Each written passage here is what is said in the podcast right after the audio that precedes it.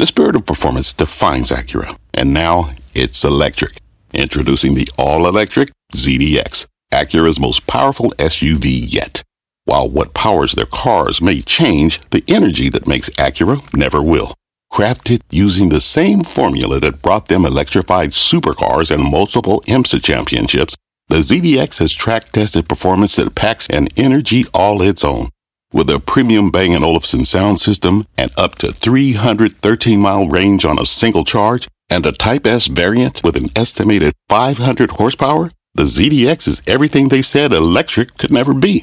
It was built with the driver in mind, just like Acura's been doing since the beginning. We could talk all day, but the only way to experience this electric performance is to drive it yourself. Unlock the energy and order yours at Acura.com. Live from the NASDAQ market site overlooking New York City's Times Square, this is Fast Money. I'm Melissa Lee. Our traders on the desk are Tim Seymour, Karen Finerman, Steve Grasso, and Guy Adami. On the show tonight, it's as if the Fed said, okay, kids, last drink of water, now go to bed. We'll debate the rate cut in more tempered language. Then Starbucks gets a jolt from better sales at home uh, and abroad. The desk will do some bean counting. Oh, but we begin with Apple and Facebook, both up about the same after hours on quarterly beats. Josh Lipton's on Facebook, on Apple, excuse me. Julie Boorstin's on Facebook. We start with you, Josh. Besides the bottom and the top, a few metrics I would call out. iPhone revenue better than expected at $33.4 billion. Revenue was down 9%, though remember that's a sequential improvement. Q3 it was down 12%. iPad revenue, Mac revenue a bit lighter than expected, but wearables, home, and accessories better than expected at 6.5 billion. And services revenue up 18% also better than expected at 12.51 billion. And that all important q1 forecast there um, mel apple guiding between 85.5 and 89.5 billion. At the high end the street was at 87 billion one of the metric I would just call out Greater China revenue down 2%. Remember that, though, again, a sequential improvement in Q3. It was down about 4%. I did have the chance to catch up uh, with CEO Tim Cook. We talked about another number of trends and themes. One was about the competition in video streaming. Obviously, Apple TV Plus launching on Friday. We now know that um, HBO Max, though, is going to launch at $15 um, Apple TV Plus at five dollars. I asked Cook, you know, is that is that hard and fast? Is that going to shift? Could that five dollars rise? Cook telling me, you know, five dollars is where we are starting at, but we will see. But we will see what the future holds. I don't want to lock ourselves into one side or the other. We also did talk about supply of some of those new products. Do you have enough supply, does he think, to meet demand? Cook telling me we are manufacturing the absolute most AirPods we can during the quarter, but it may not be enough. We won't really know until the Black Black Friday and days thereafter. That is a worry of mine, though Cook emphasizing he believes that's a good worry to have. Melissa, back to you. All right, Josh, thank you so much. Josh Lipton uh, in Cupertino. Shares of Facebook also seeing a boost off its quarterly results. Let's get to Julia Boorstin with the very latest there. Julia. Melissa, Facebook shares up nearly 2% on results that beat expectations across the board, showing strength with consumers as well as with advertisers. Now, two key metrics to show Facebook's growth average revenue per user, instead of dipping by a penny from Q2 as was expected, grew by 22 cents to $7 and was 22 cents better than analyst expectations at $7.26. And Facebook's most valuable market, North America and Canada, added 2 million daily active users after two years of stagnation. Brent Thill of Jefferies telling us he was most impressed by the 11% earnings per share beat. On the call, he'll be waiting to hear about guidance, which he says is likely to be conservative. So we'll have to see how the stock reacts to that. Aegis Capital analyst Victor Anthony telling us that Facebook once again proved it continues to capture meaningful share of ad budgets. Users continue to migrate to the platform. He says what's key for the stock now is how the company guides for both revenue and operating expense growth in 2020. Now, at just the same time as Facebook reported its earnings, Twitter CEO Jack Dorsey tweeted the announcement that Twitter will stop taking all political and issue ads. He tweeted, quote, a political message earns reach when people decide to follow an account or retweet. Paying for reach removes that decision, forcing highly optimized and targeted political messages on people. We believe this decision should not be compromised by money. Now, this move by Twitter stands in contrast to Facebook's policy to not face check or remove political ads, which has drawn criticism. Facebook CEO Mark Zuckerberg has argued that Facebook should not limit free speech. We'll have to see if Zuckerberg weighs in on Twitter's latest move on Facebook's earnings call, which is just now getting underway. Melissa? Julia, is a political ad considered an ad that specifically endorses one candidate or is paid by a campaign by for a candidate? Well, yeah, so that's one subset. So there are the political ads that are purchased by candidates for candidates, and then there are what's called issue ads. So this could be something that's an ad for gun control mm-hmm. or an ad against gun control, an ad about an, a hot button political issue like abortion. So this has been something that both Facebook and Twitter have made a lot of changes to be very transparent about these ads, wanting to make it very clear about who's purchasing these ads. But this is a big move for Twitter to say, look, this is just not a huge piece of our revenue. And fundamentally, we think it's a better thing for us not to be enabling paid political reach. All right, Julia, thank you. Julia Boorstin on Facebook tonight. Uh, we got lots of trade, lots to talk about, but let's start off with Apple. Right now, the stock is up by 1.7%, so we're about uh, a percent plus off the session highs. Guy, what do you make of this, especially as Apple just hit all time highs yeah, yesterday? So this is what I take away from it. The gross margins better than expected. The services gross margins significantly better than expected, 64.1% now. Services are now 20% of this quarter's revenue. That's good. Could it have been 21, 22%? Would that made me happier? I guess, but I think that's fine. I think the first quarter guide is fine. I don't think it's anything remarkable. I think the question is has the run from 175 to 245, wherever we are, uh, been too much too fast? And does it stall out here? I don't think it should. I think it's good enough to keep it going, but the market will be the ultimate juror. Mm-hmm. I think Apple was, as we all know, a hardware company. Then it was a, then it was a services company. In terms of the perception, the bull case, perception, uh-huh. and, and now when you have people talking about maybe hardware is going to be better than it was once perceived to be, and then you throw in wearables on top of it, and services are up 18 percent. Sounds to me like it's probably getting to that price target of maybe 280 or thereabouts. I've been long. I'm staying along the name. Yeah, record revenues for services. Yeah, I mean, we're seeing the evolution happen, and it's obviously there because of the multiple, right? This was trading very much as a hardware multiple. The street has fully embraced the, embraced the story of the evolution. It's now north of an S&P multiple, right? And we'll see if that trend continues. It's pretty good considering what a run the stocks had right? The bar was not so high because people thought, all right, maybe iPhones, we're not going to see it yet. We'll see it next quarter. I'm wondering if there was any uh, attempt to get iPhones in the channels prior to a potential of, a, of another tariff raise. I don't know. It was a pretty impressive quarter, though, and I thought uh, the guide was pretty good. I, I'm long. It could trade off a little bit because expectations now are, you know, people are saying, wow, this is great. And then you get a little bit of a frenzy and then some disappointment. I'm long. I like the story. I like the evolution, but it is getting a little pricier. Well, I, am long and I stay long, and, and you say you know it's traded at a, it's trading at a premium. It's about a seven percent premium to the S and P, um, which is not unprecedented for this company, but it is unprecedented in the last ten years. In other words, and, and to take Steve's point, it, it, largely has been making this transition as a hardware company, which is now a hybrid multiple, and now trading at about 18 times. Uh, uh, trailing. Uh, and if you get a if you get a dynamic here where I think people are starting to really grind into this whole services revenue, it's now fifty billion dollar annualized services company. Um, this is where that multiple probably needs to go a whole lot higher. And to what Guy was saying, you know, wh- where does it come from? Look, the stock's rallied eighteen percent um, above the S and P since the last earnings period. It's outperformed the S and P by eighteen hundred basis points. So that's extraordinary. But what can it do? I, I still think the big institutional market is is actually underweight this stock, and we've seen the stock go through periods where I think you can actually see outperformance. It's overbought technically right now, whatever that means. There's a lot of people that define that word differently. But if you look at relative strength indicators and if you look at where it's been, I think this stock can move higher. That first, that Q1, that fiscal Q1 guide,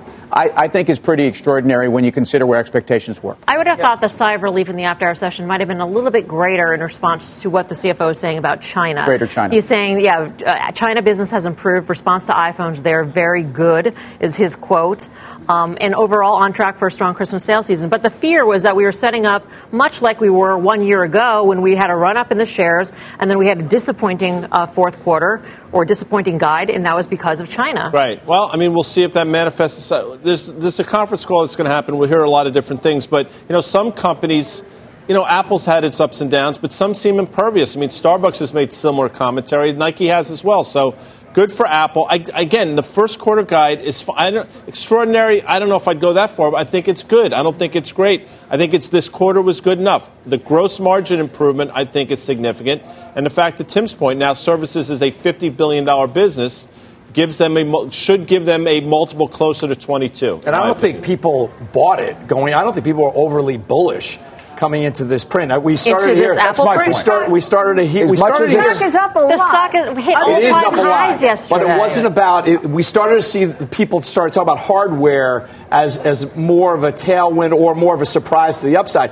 But I don't think, as Tim mentioned, I don't think people got uh, overwhelmingly long ahead of this print. I think there's people that were waiting for this print. I think this print could be the catalyst for people to say, "Hey, you know what? I'm going to take a I'm going to take a stab at this because I think I have 10% upside from this point." Right. Let me just add one more thing. Uh-huh. The uh, the uh, Steve Cook talking about the uh, AirPods um, and how Wearables. uh, wearables, right? Can't make enough. That's his worry. I mean, that's Pretty bullish. yeah, that's pretty bullish. Well, Yeah. Go ahead. Uh, services wearables were the bright spot here. Uh, I think you get to a place where I- think the street is going to be scrambling to upgrade, and I think you have a case here where there's a handful of folks that have been very bullish. Um, some- Scrambling to upgrade. We've had uh, we have every single firm come out raising their price target, tripping over themselves. But reaffirmation of services revenue with that margin gives people the reason to raise their price on a stock that, frankly, I think they want to raise on. And, and, and I think the institutional world is underweight. I think this after hour session will be very interesting in terms of the trade on, on this stock. Up one and a half percent. Um, let's get to Facebook now. What do we make of this quarter, Karen? Or your take? I mean, that revenue growth is, is uh, that's uh, extraordinary. I mean, this is an extraordinary business. We know that. I think, in light of what Twitter is saying, this is interesting. Is this, all right, all that money, all those ads will go to Facebook? Or is it, all right, Facebook, now you're under pressure to start thinking about doing the same? That obviously would be a negative for revenue for Facebook. I think, I mean, this is an extraordinary business. I can't tell operating expenses, they can put a whole lot of stuff in there, right? And I, if I were there, I wouldn't want to report an absolutely gigantic quarter when you're under such scrutiny about, you know, you're being a monopoly.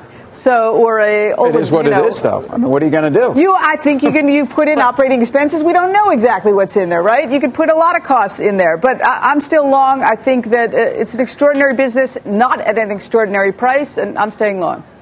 Guy, you know the initials. What are they? FB. Well, that too. I was going to say Well, what ARPU. I was going to Oh, say oh, ARPU. ARPU, yeah. So people, we love ARPU. I was happy you knew FB. But that was pretty cool. Um, yes, that's the stock ticker guy. I, I think if when you look at the 726 on the ARPU, this is pretty extraordinary. Karen talked about the growth. How about the Average revenue per Uh, user. sorry, Let's remind Uh, we don't ourselves. talk about that every night. I thought we that was do, ingrained in in, case. people's heads. Well, uh, but I, I think the ad revenue growth year over year of 29 percent is just extraordinary when you consider the size of this company. And they're out there telling you, and if you look at the headlines right now, um, 2.8 billion users a month use one of their services on a monthly basis. 2.8 billion, and, and that's why when people talk about the regulatory breakup and people start to talk about some of the parts, you know that there are other businesses here that are under monetized. Okay. Um, let's bring in Gene Munster, our fast money friend, founder of Loop Ventures. He's sitting here actually on this desk. Patiently Nice waiting. to have you. Yeah. Um, let's, In the flesh. We, we've got you for, for both of these stocks, but I want to start with Facebook since that's the last thing that we discussed. And I, I feel almost like investors are holding their breath for the conference call and what they're going to say about the OPEX guide, because that's We don't have always the bombshell. That's the bombshell that's happened, I guess, two of the last five quarters, and so it makes sense to hold your breath for that. Ultimately, they laid some of the groundwork to expect uh, expenses growing faster than revenue, so we'll get some context around guidance. Uh, I think that the probability that something is really off base during that earnings call is relatively low, just given at the core, there's two real takeaways here. One is that the users aren't going anywhere. Uh, impressive over the last five quarters since uh, Cambridge Analytica, they have continued to grow 8% year over year. And separately, this this concept that advertisers don't have any place to go. Um, I'm old. I'm 50. I don't use Instagram. I don't think that Facebook or Instagram are good for this world. Uh, but despite my uh, beliefs, I think this stock is likely going higher. So, in terms of the advertisers being locked in, in terms of the users being locked in, and really no movement on those two fronts, does that help or hurt Facebook in the face of regulatory concerns? And should it- and how should investors react to that? Because on the one hand, it's a very good thing for event, from the investor standpoint. On the other hand, if it bolsters a regulator's case, then that could be a very bad thing. Yeah, I, I think that Google is probably at the biggest risk when it comes to this regulation. I think Facebook is, has a, a much lower risk, but is probably number two. And I think at the end of the day, is it probably it will elevate uh, Facebook's uh, risk, specifically how they have shifted people from Facebook to Instagram using uh, uh, that that connection point as a competitive advantage. Gene, understanding there's dialogue to come in Facebook. With that said, if just the quarter, if that's all we heard, operating margins were 40.7%. I mean, I, that's as high as I think I remember seeing them. Free cash flow was 5.6 billion, much better than the street was looking for. I'm surprised the stock isn't significantly higher than it is now. Are you? I'm not, just because analysts have been, you know, we talked about what analysts have been doing with Apple. I think it's been an order of magnitude more bullish around Facebook over the last few weeks. And uh, so I think expectations were uh, excessively high going into this. And so I'm not surprised to see the stock uh, only up a little bit here. Okay. Well, well, we want to switch to uh, Apple before we move on here. So, Gene, what, what was your take? Uh, and how do, how do you think the stock is going to, to finish the after hour session? So this is a flawless, almost a flawless quarter. They did have the hiccup around the Mac and the iPad, but overall, don't want to spend a ton of time on that. I want to shift to what the next, call it four to eight quarters, are going to look like. And the comps get easier because of what we've experienced for the last few years. And then separately, they're going to get the uh, iPhone 5G. The iPhone 5G cycle is likely going to be a couple years. So you can build a case that this uh, there's relatively clear ceiling as much as you can in a company like this over the next one to two years. I mean, quite impressive. That's one takeaway. Second is we've talked about wearables and services. Put those two together, they account for 28% of the business, and they are likely growing at 25%. So, uh, this concept, and this gets to my third point about the stock, is essentially what's happened is they've taken a core product with the iPhone and they've built other products around it with uh, services and wearables. And that other piece is becoming a really important part of the story. That to me is a consumer staple company. That's a company that should be at a minimum valued at something similar to Coca-Cola and to Procter & Gamble at a 25 multiple, which should yield a $350 stock. I was an analyst for a long time. I know the concerns and the fear that analysts have and why they only raise their price target a little bit ahead. And I think analysts need to look themselves in the mirror and say, uh, think about this company over the next two years and think about them becoming a consumer staple company and properly rate it at a 25 multiple. I'm waiting for that analyst to come out and really put the stake in the ground because I think that's ultimately what's going. You? Well, uh, you know what? I no longer work for an investment bank, but I'm, I, I definitely believe this should be a $350 stock. I don't want to say if it's the next year, year and a half, but I think it's going measurably higher. I, I think that the baseline, though, for that argument is that Coca Cola should be valued at 25 times. Right. Now, maybe, yeah. And, fair. and I think that there would be a lot of people who say it shouldn't be valued or Procter at 25 and Gamble. Times. So if you're going to make that yeah. parallel, there's also a dangerous side to that parallel, and that is if Coke is really worth, I don't know what. 18 times, maybe. 18, Yeah. let's well, say? no, So- but it's, tr- it's traded closer to 30. Th- then uh, you know I, I think this concept of a consumer staple company it's different than what's going on with facebook or google or some of the other tech amazon some of the other tech giants. It's the only company that can tie it all together. The challenge is they're really expensive products and most of the world can't afford them but that said is that they're actually tying everything together and uh, understand the concerns about that multiple but I, I believe that uh, Apple should uh, just investors and analysts need to rethink this and give it at least a fair multiple. Okay, we'll be following these two stocks the whole evening. Facebook is up 3%. Apple is up 1.7%. Gene will check in with you a little bit later on. Coming up, Starbucks shares heating up on earnings. That call is currently underway. We'll give you all the highlights. Plus, Bank of America's head of ETF strategy will be here to weigh in on the Fed's rate cut decision. She'll tell us what this means for the market, what to expect at the central bank's December meeting. We're live from Times Square in New York City. Much more fast money right after this.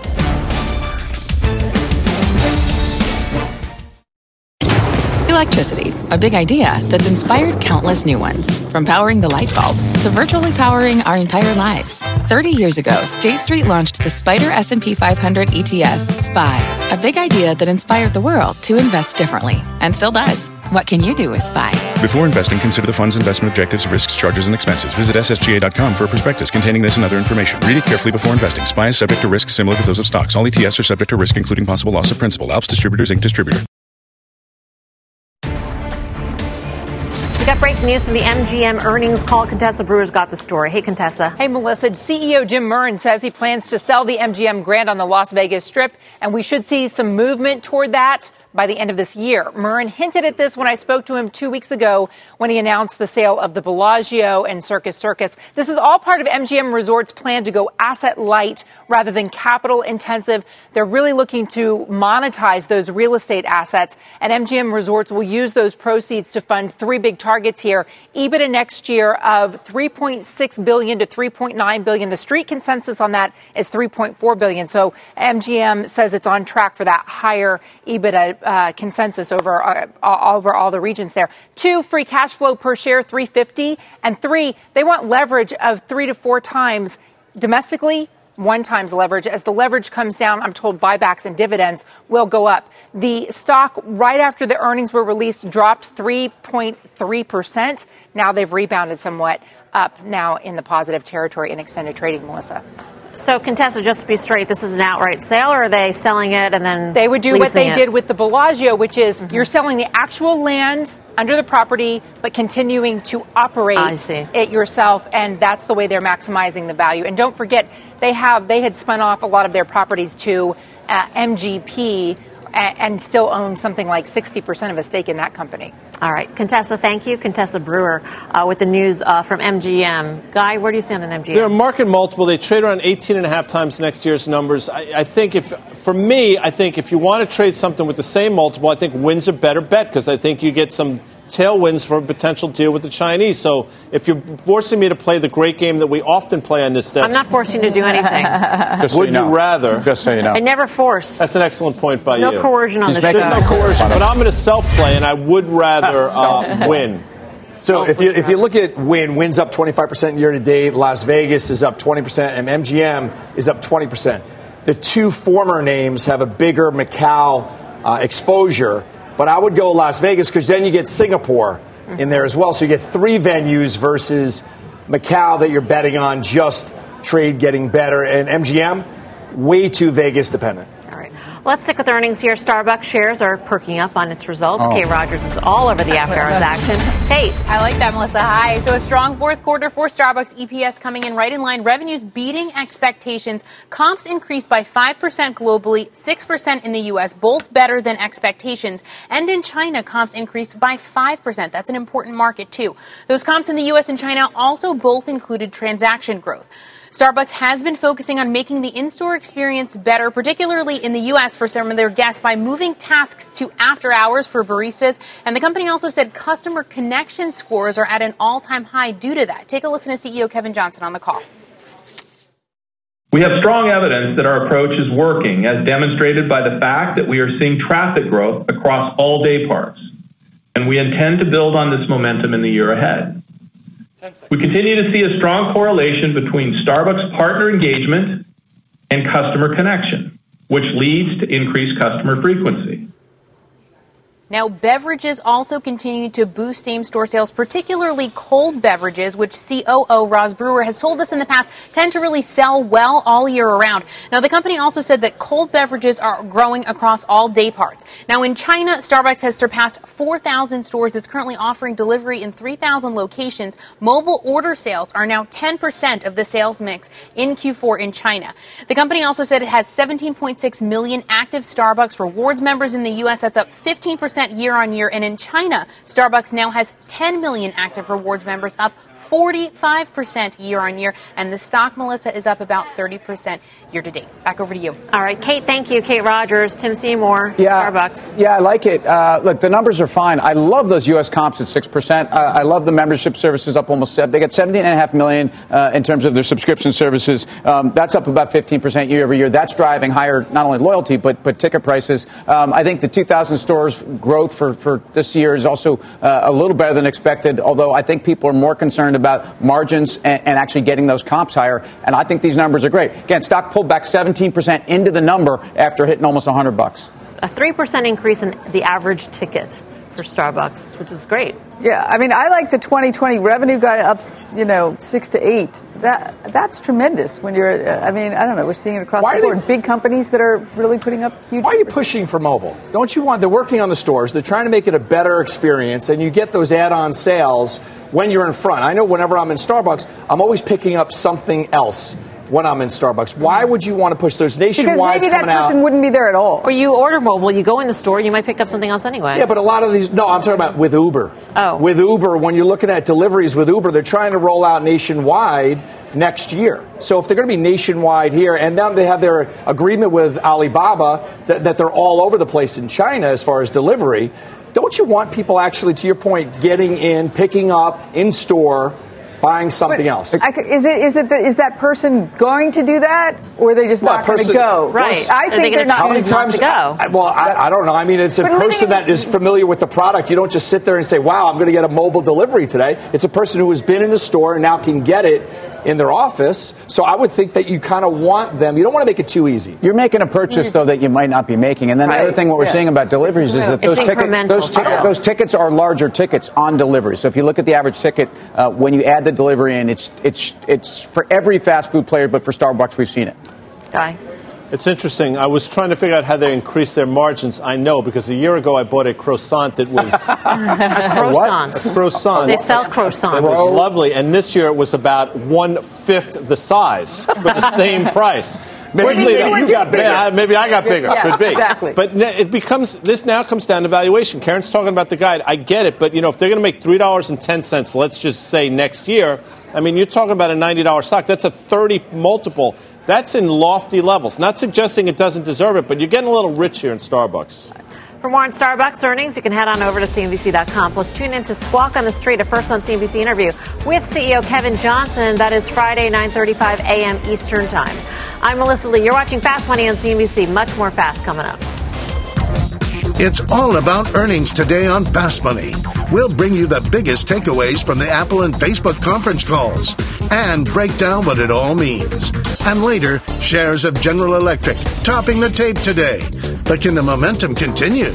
All that and more when Fast Money returns.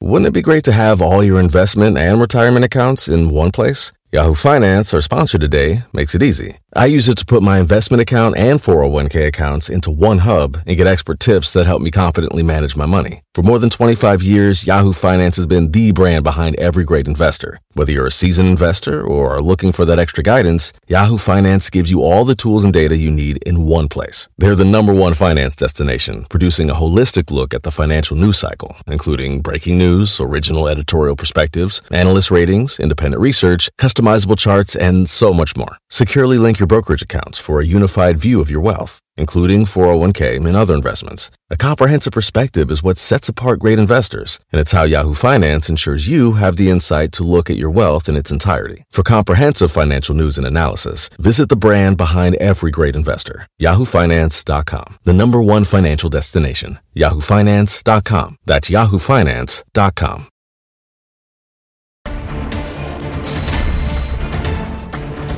Welcome back to Fast Money. I'm Julia Boorstin with an alert on Facebook. Facebook CEO Mark Zuckerberg kicking off his earnings call by defending Facebook's position to run political advertising. Of course, this comes just after Twitter announced that they will no longer run any political or issue ads. Take a listen to what Mark Zuckerberg had to say. We estimate that these ads from politicians will be less than 0.5% of our revenue next year. So that's not why we're doing this. To put this in perspective, the FTC fine that these same critics said wouldn't be enough to change our incentives was more than 10x bigger than this. So the reality is, is that we believe deeply uh, that political speech is important, and that's what's driving this. Um, and I just want to note here that CFO David Wehner just made the comment that the rev- about the revenue outlook, saying they expect a more pronounced deceleration of the revenue growth rate in Q4, um, and said that therefore 2020 deceleration would be less pronounced.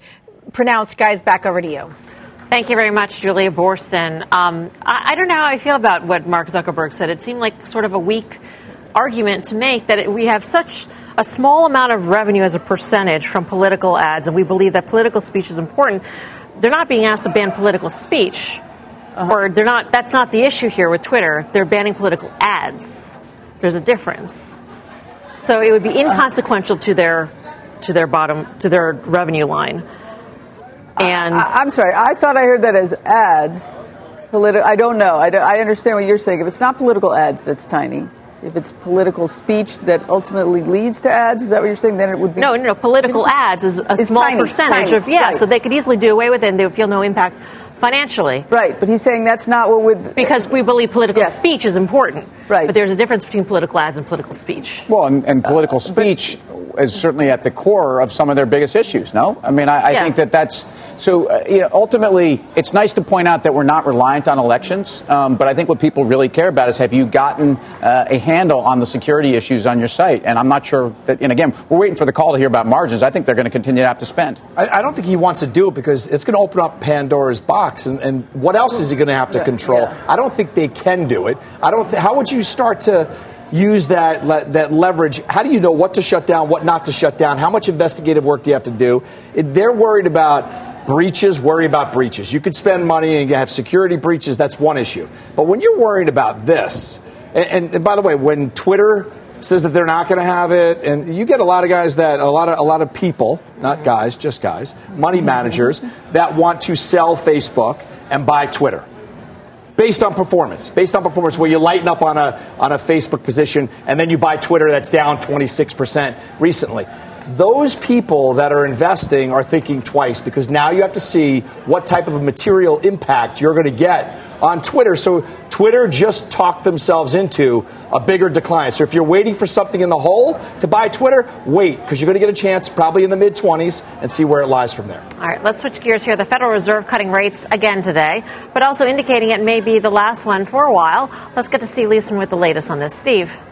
Hey, Melissa, th th th that's all, folks. Fed Chairman Jay Powell stepping to the podium today after the Fed cut rates for the third time this year and announced in no uncertain terms the Fed is on hold unless there is a material change to expectations. So we think that the current stance of policy is likely to remain appropriate, likely to remain appropriate, as long as incoming information about the economy is broadly consistent with our outlook, which is a positive one of moderate economic growth, strong labor market, and inflation moving close to 2%. The rate cut brings the Fed's overnight lending rate down to one and a half to one and three quarters percent.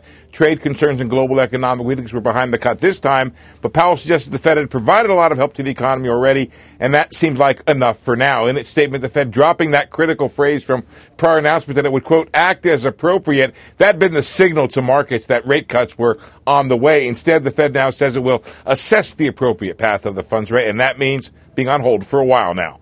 What would it take, so, for the Fed to resume cutting? Powell said that economic data would have to come in much weaker than the Fed expects. And how about a hike? Powell said that's far off, too. I think we would need to see a really significant move up in inflation that's persistent before we even consider raising rates to address inflation concerns. Markets now see just a 20% chance of a rate cut in December, and they don't bake another cut in until March and just barely at that. Melissa, here's a trivia question for you. You ready? Yep. Pressure's What on. was what was the funds rate expectation for 2020 this time last year? Oh, for 2020. For 2020, Wow. 275? It must I be th- close to three. What was it, Steve? 3.4. Oh, wow. Okay, so what is it now? Let's do some some, some high level math Okay. on national television here. and I know you're a Harvard person, so you'll do this I wasn't a math person, I'm sure, just yeah. University of Buffalo, but you know, let's see if we can do this. Okay, so 3.4, Mm-hmm. and now we're at 162, which I think is like 1.78. So Yeah. there's been 1.8 percent of relief. Sure. 75 basis points come from actual cuts, but a percentage point coming off of the expectations for future rate cuts. So that's where sort of Powell. That's Powell's thinking right there. That we provided relief, we cut the we, we stopped reducing the balance sheet, Uh-huh. and we got rid of the hikes we were going to give, and we cut rates. I think that's a nice way of, of thinking about it, but a lot has changed also in the past year in terms of the data and economic expectations. Yeah, right? and, ya- So- and yada yada yada. We had a trade war. yeah. right. I mean, minor details. A minor detail. No, no, that's bread, but, that's you know, true. it's That- no biggie. You know, that's a really good point, Melissa. And and actually, Powell made made a point about this, which is worth saying. He says, you know what, we have the same economic outcome that we projected, but we're only getting there with a much lower Fed funds rate. So that's really what he's saying. We've incorporated all of this global economic weakness and the trade war. Now he does he does so basically have this uh, optimistic outlook on the economy, but only getting there through a much lower funds rate than they initially projected. Right. They would get there, which was a two percent growth rate. Okay. Steve, thank you as always. Pleasure. Steve Liesman coming to us from Washington, D.C. For more on the uh, Fed decision today, let's bring in Marianne Bartels, head of ETF strategy at Bank of America Merrill Lynch. Marianne, welcome. Thank you. Um, so we saw Fed funds futures go down uh, for in terms of the expectations for a December cut. Are you there? Do you think that there's only a 20% chance? So our economists um, are there for this year. Oh, yeah. But they're still concerned that the economy can slow going into 2020. So we haven't taken another rate cut off the table. We still think that there's risk that you get a rate cut in the first quarter of 20. So, what's your expectation about global growth? Do you think that the rest of the world is bottoming and that provides some floor? Well, we've been right. The, the global economy's been slowing. The U.S. is slowing, but not enough to see a global recession. So we stay in that in that camp. Is that we kind of like muddle along muddle our way through without seeing a major recession. Right? There's some European economies that are on the, on the verge of a recession, um, but we don't see any ma- major global recession. So if you see trouble ahead for the economy next year, your investing is in terms of the sectors that you like are are cyclical. So how do you sort of navigate that? Are you in it for now? or so, yeah, so we still we still like cyclicals because we're not calling for a recession. We still think the Fed will remain very accommodative, and we think cyclicals that are attractive on terms of valuation, particularly the financials. We actually still really like the financials. Um, we also cover ETFs. That's kind of one of my new roles at the bank. And uh, one of the ways that you can do that is through the KBW B ETF, which covers uh, the KBW uh, bank. We still find them to be very attractive. They've got clean balance sheets. Uh, they're still attractive uh, for dividend yields. So, for the longer term investor, uh, we think there's a risk reward that's positive, even if the economy slows down and even if the Fed cuts rates. So the bond market, in terms of volatility, I mean, we saw 10-year yields in the course of a year go from three and a quarter percent to 1.5, back to 185, 147. Current levels now one. There's the volatility in the bond market, which is significantly larger in terms of market cap than the equity market. Is that concerning at all? Because if you associated the same volatility in the equity market, we'd have, be having much different conversations, I think, on this desk every night. Uh, we don't think people are talking enough about that subject. Uh, we wrote about it, the firm wrote about it, how the volatility in the bond market is very high. And if you look at risk adjusted returns, the equity market right now better looks more, tr- yeah, looks a lot better uh, than uh, the bond market. Um, I, what we're telling people is expect uh, continued volatility in the bond market. Um, we're still forecasting. Our rate strategist still thinks that rates are going down, even though they've temporarily backed up uh, in here. Mm-hmm. That the trend uh, in rates are still lower. Okay. Marianne, great to see you. Thank you so much. Thank Marianne you. Bartels, Bank of America Merrill Lynch. What I thought was interesting was the equity markets were pretty stable mm-hmm. throughout the press conference, but what we did see was we saw buying in the TLT. Yep. It was up 1.5%. What do you make of that? Well, it was interesting. So the yield, the yield curve flattened a bit, and, yeah. and essentially the Fed, who told you uh, we're going to assess the appropriate path was today's hawkishness. Um, dollar closed down at the 200 day, so the dollar weakened up and yields went down. It told you that the Fed is actually going to be more accommodative than you had thought. All right, coming up, we're all over big tech earnings with Apple and Facebook and Lyft. They're all on the move in the after hour session. We're bringing back our tech earnings renaissance man, Gene Munster, to grade the results. Much more fast money coming up.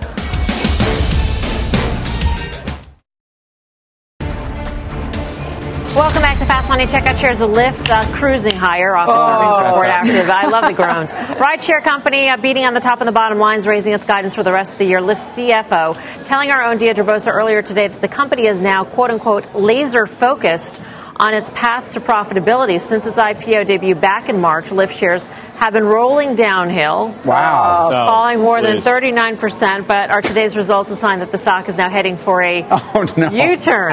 Oh, that's so good. Uh, yeah. well, I mean, they've been telegraphed a little bit. Not too long ago, yeah. maybe about two weeks ago, they said they expect to be uh, profitable, I believe, the fourth quarter of 21. So that sort of gave you, this is not wildly different from that. So that was sort of a heads up. Good for the industry. Maybe we're starting to see some, some rationalization of pricing. Should be good for Uber, but I'd rather own Lyft. Yeah. Um, Uber, by the way, is down a percent in the after hour session. So I think that's an interesting reaction. You have, pick, you have, to pick, which side of the fence you want. Do you want Uber that has a lot of levers to pull and can be a little more diversified? They, obviously, the market wants to know that they're laser focused on this. But I would rather be an owner of Uber, even if some of those businesses are not going to be profitable. I'd rather know that there's a couple of different buckets that you could choose from versus having one. But if you know that the other businesses might not be profitable, then they're not levers to pull. Well, they're just drafts. Lyft, you have one, and I'm not sure that could be profitable. So you only have one option. So I'd rather have a couple of buckets versus one that I know. But those can't other be. parts, the buckets are leaking. Those Right. other, yeah, Right, dude. I mean, Right, what- so you have yeah, one- Would you rather five leaky buckets or one? But there, there, How there big was the a, leak is. there was an environment where in the market people wanted those add-ons to, to, to their car. So um, I think that was where Uber was getting it. But but in fact, that's right. I mean, it's it's it's driving with the brake on. You have a case here where I think people are rewarding the pure play, even though structurally, I, I wouldn't get excited by these numbers at all. I mean, the short interest is six percent on the stock. There's no one. Uh, there's very little confidence out there, and these numbers don't sway that confidence, even for the one that's supposed to be the pure play. See, I'll say I actually like Lyft. You go back to the July quarter, this was a $60 stock.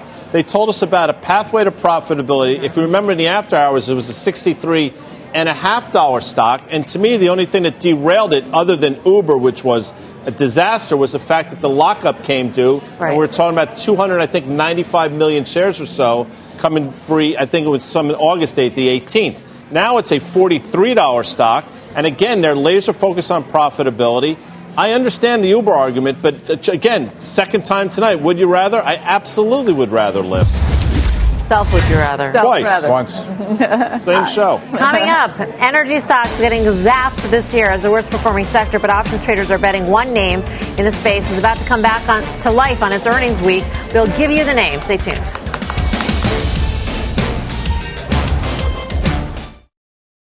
This is just coming in. The White House is responding to Twitter's removal of political ads. Uh, campaign manager Brad Parscale saying Twitter just walked away from hundreds of millions of dollars of potential revenue. A very dumb decision.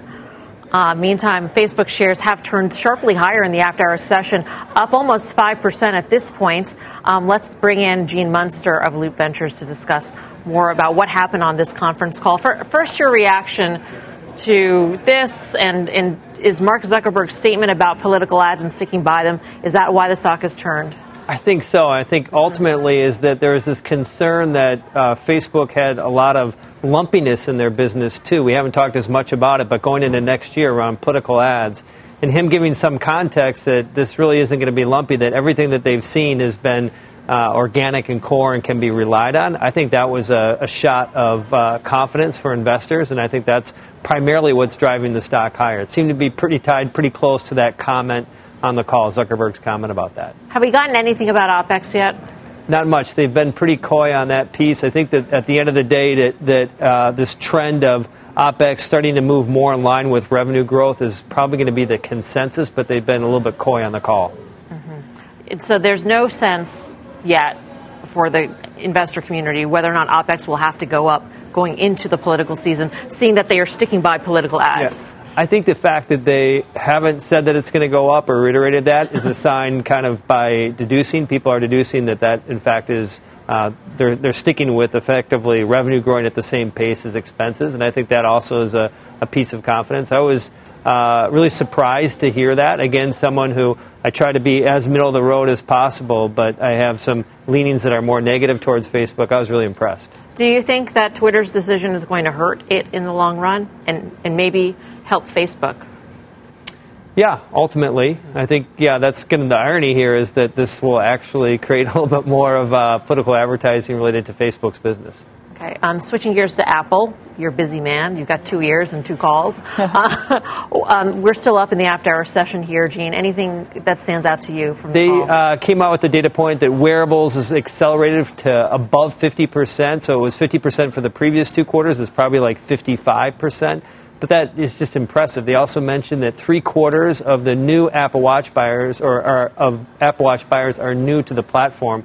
We estimated that about 75 million Apple Watches have been sold life to date, and that shows that there's a big addressable TAM. Kind of fun fact Apple doesn't break this down. We meticulously go through and, and can back into these numbers. They have now sold about as many AirPods, 75 million, as Apple Watches. And I think another part of this story is to watch the trajectory. They're hinting to this with new wearables. Watch the trajectory around AirPods, obviously AirPods Pro, But they, uh, Cook also uh, finally reiterated that Apple's greatest contribution uh, will be healthcare. He said that uh, many times before, which makes me think of other biomarkers related to wearables. Quick grades on the quarters. Uh, I'm going to go with a B plus for Facebook. Originally, I was a B, moved that to a B plus, and A minus for Apple. Gene, Such great a hard to see you in grader, right? Isn't Thank he? you. Who wants to be in Professor Munster's class? Gene Munster of Loop Ventures. Okay, coming up here on Fast Money, we're going to stick with earnings. Uh, options traders are betting one energy stock's about to surge on its results this week. Plus, take a look at the Cramer cam. Jim is breaking down one group of stocks he says is looking too cheap. He's got that much more coming up top of the hour of Mad Money. We're live at the NASDAQ in Times Square. Much more Fast Money still ahead.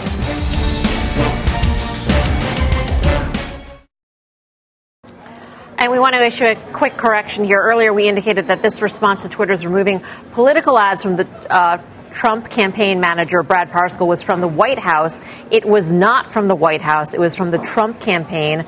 We just wanted to make sure that we made that clearly uh, distinct, that distinction very clear here. So from the campaign, not from the White House. Um, switching gears here, we're closing in on the tail end of a very busy week of earnings, but we are not done yet. Oil giant ExxonMobil reports before the bell tomorrow after getting out uh, to a hot start in 2019. The stock finds itself in need for some fuel for a turnaround. Shares tumbled today in negative territory for the year. Traders in the options market, though, betting this stock is finally about to show some energy. Mike Khouw is in sunny Las Vegas to break down all the action. Hey, Mike. Hi there. Yeah, so Exxon saw about two times the average daily options volume today, and it's implying a move of about 2.5% on earnings, but it was a longer dated December 72 and a half call that saw the most activity. About 2,000 of those were traded for about 27 cents. Buyers of those calls obviously betting it's going to rise above the 72 and a half strike price by the quarter that they paid. That's going to be up about 7.5%, 8% by December expiration, seven weeks from Friday. Thank you for that, Mike. See you Friday. Up next, final trades.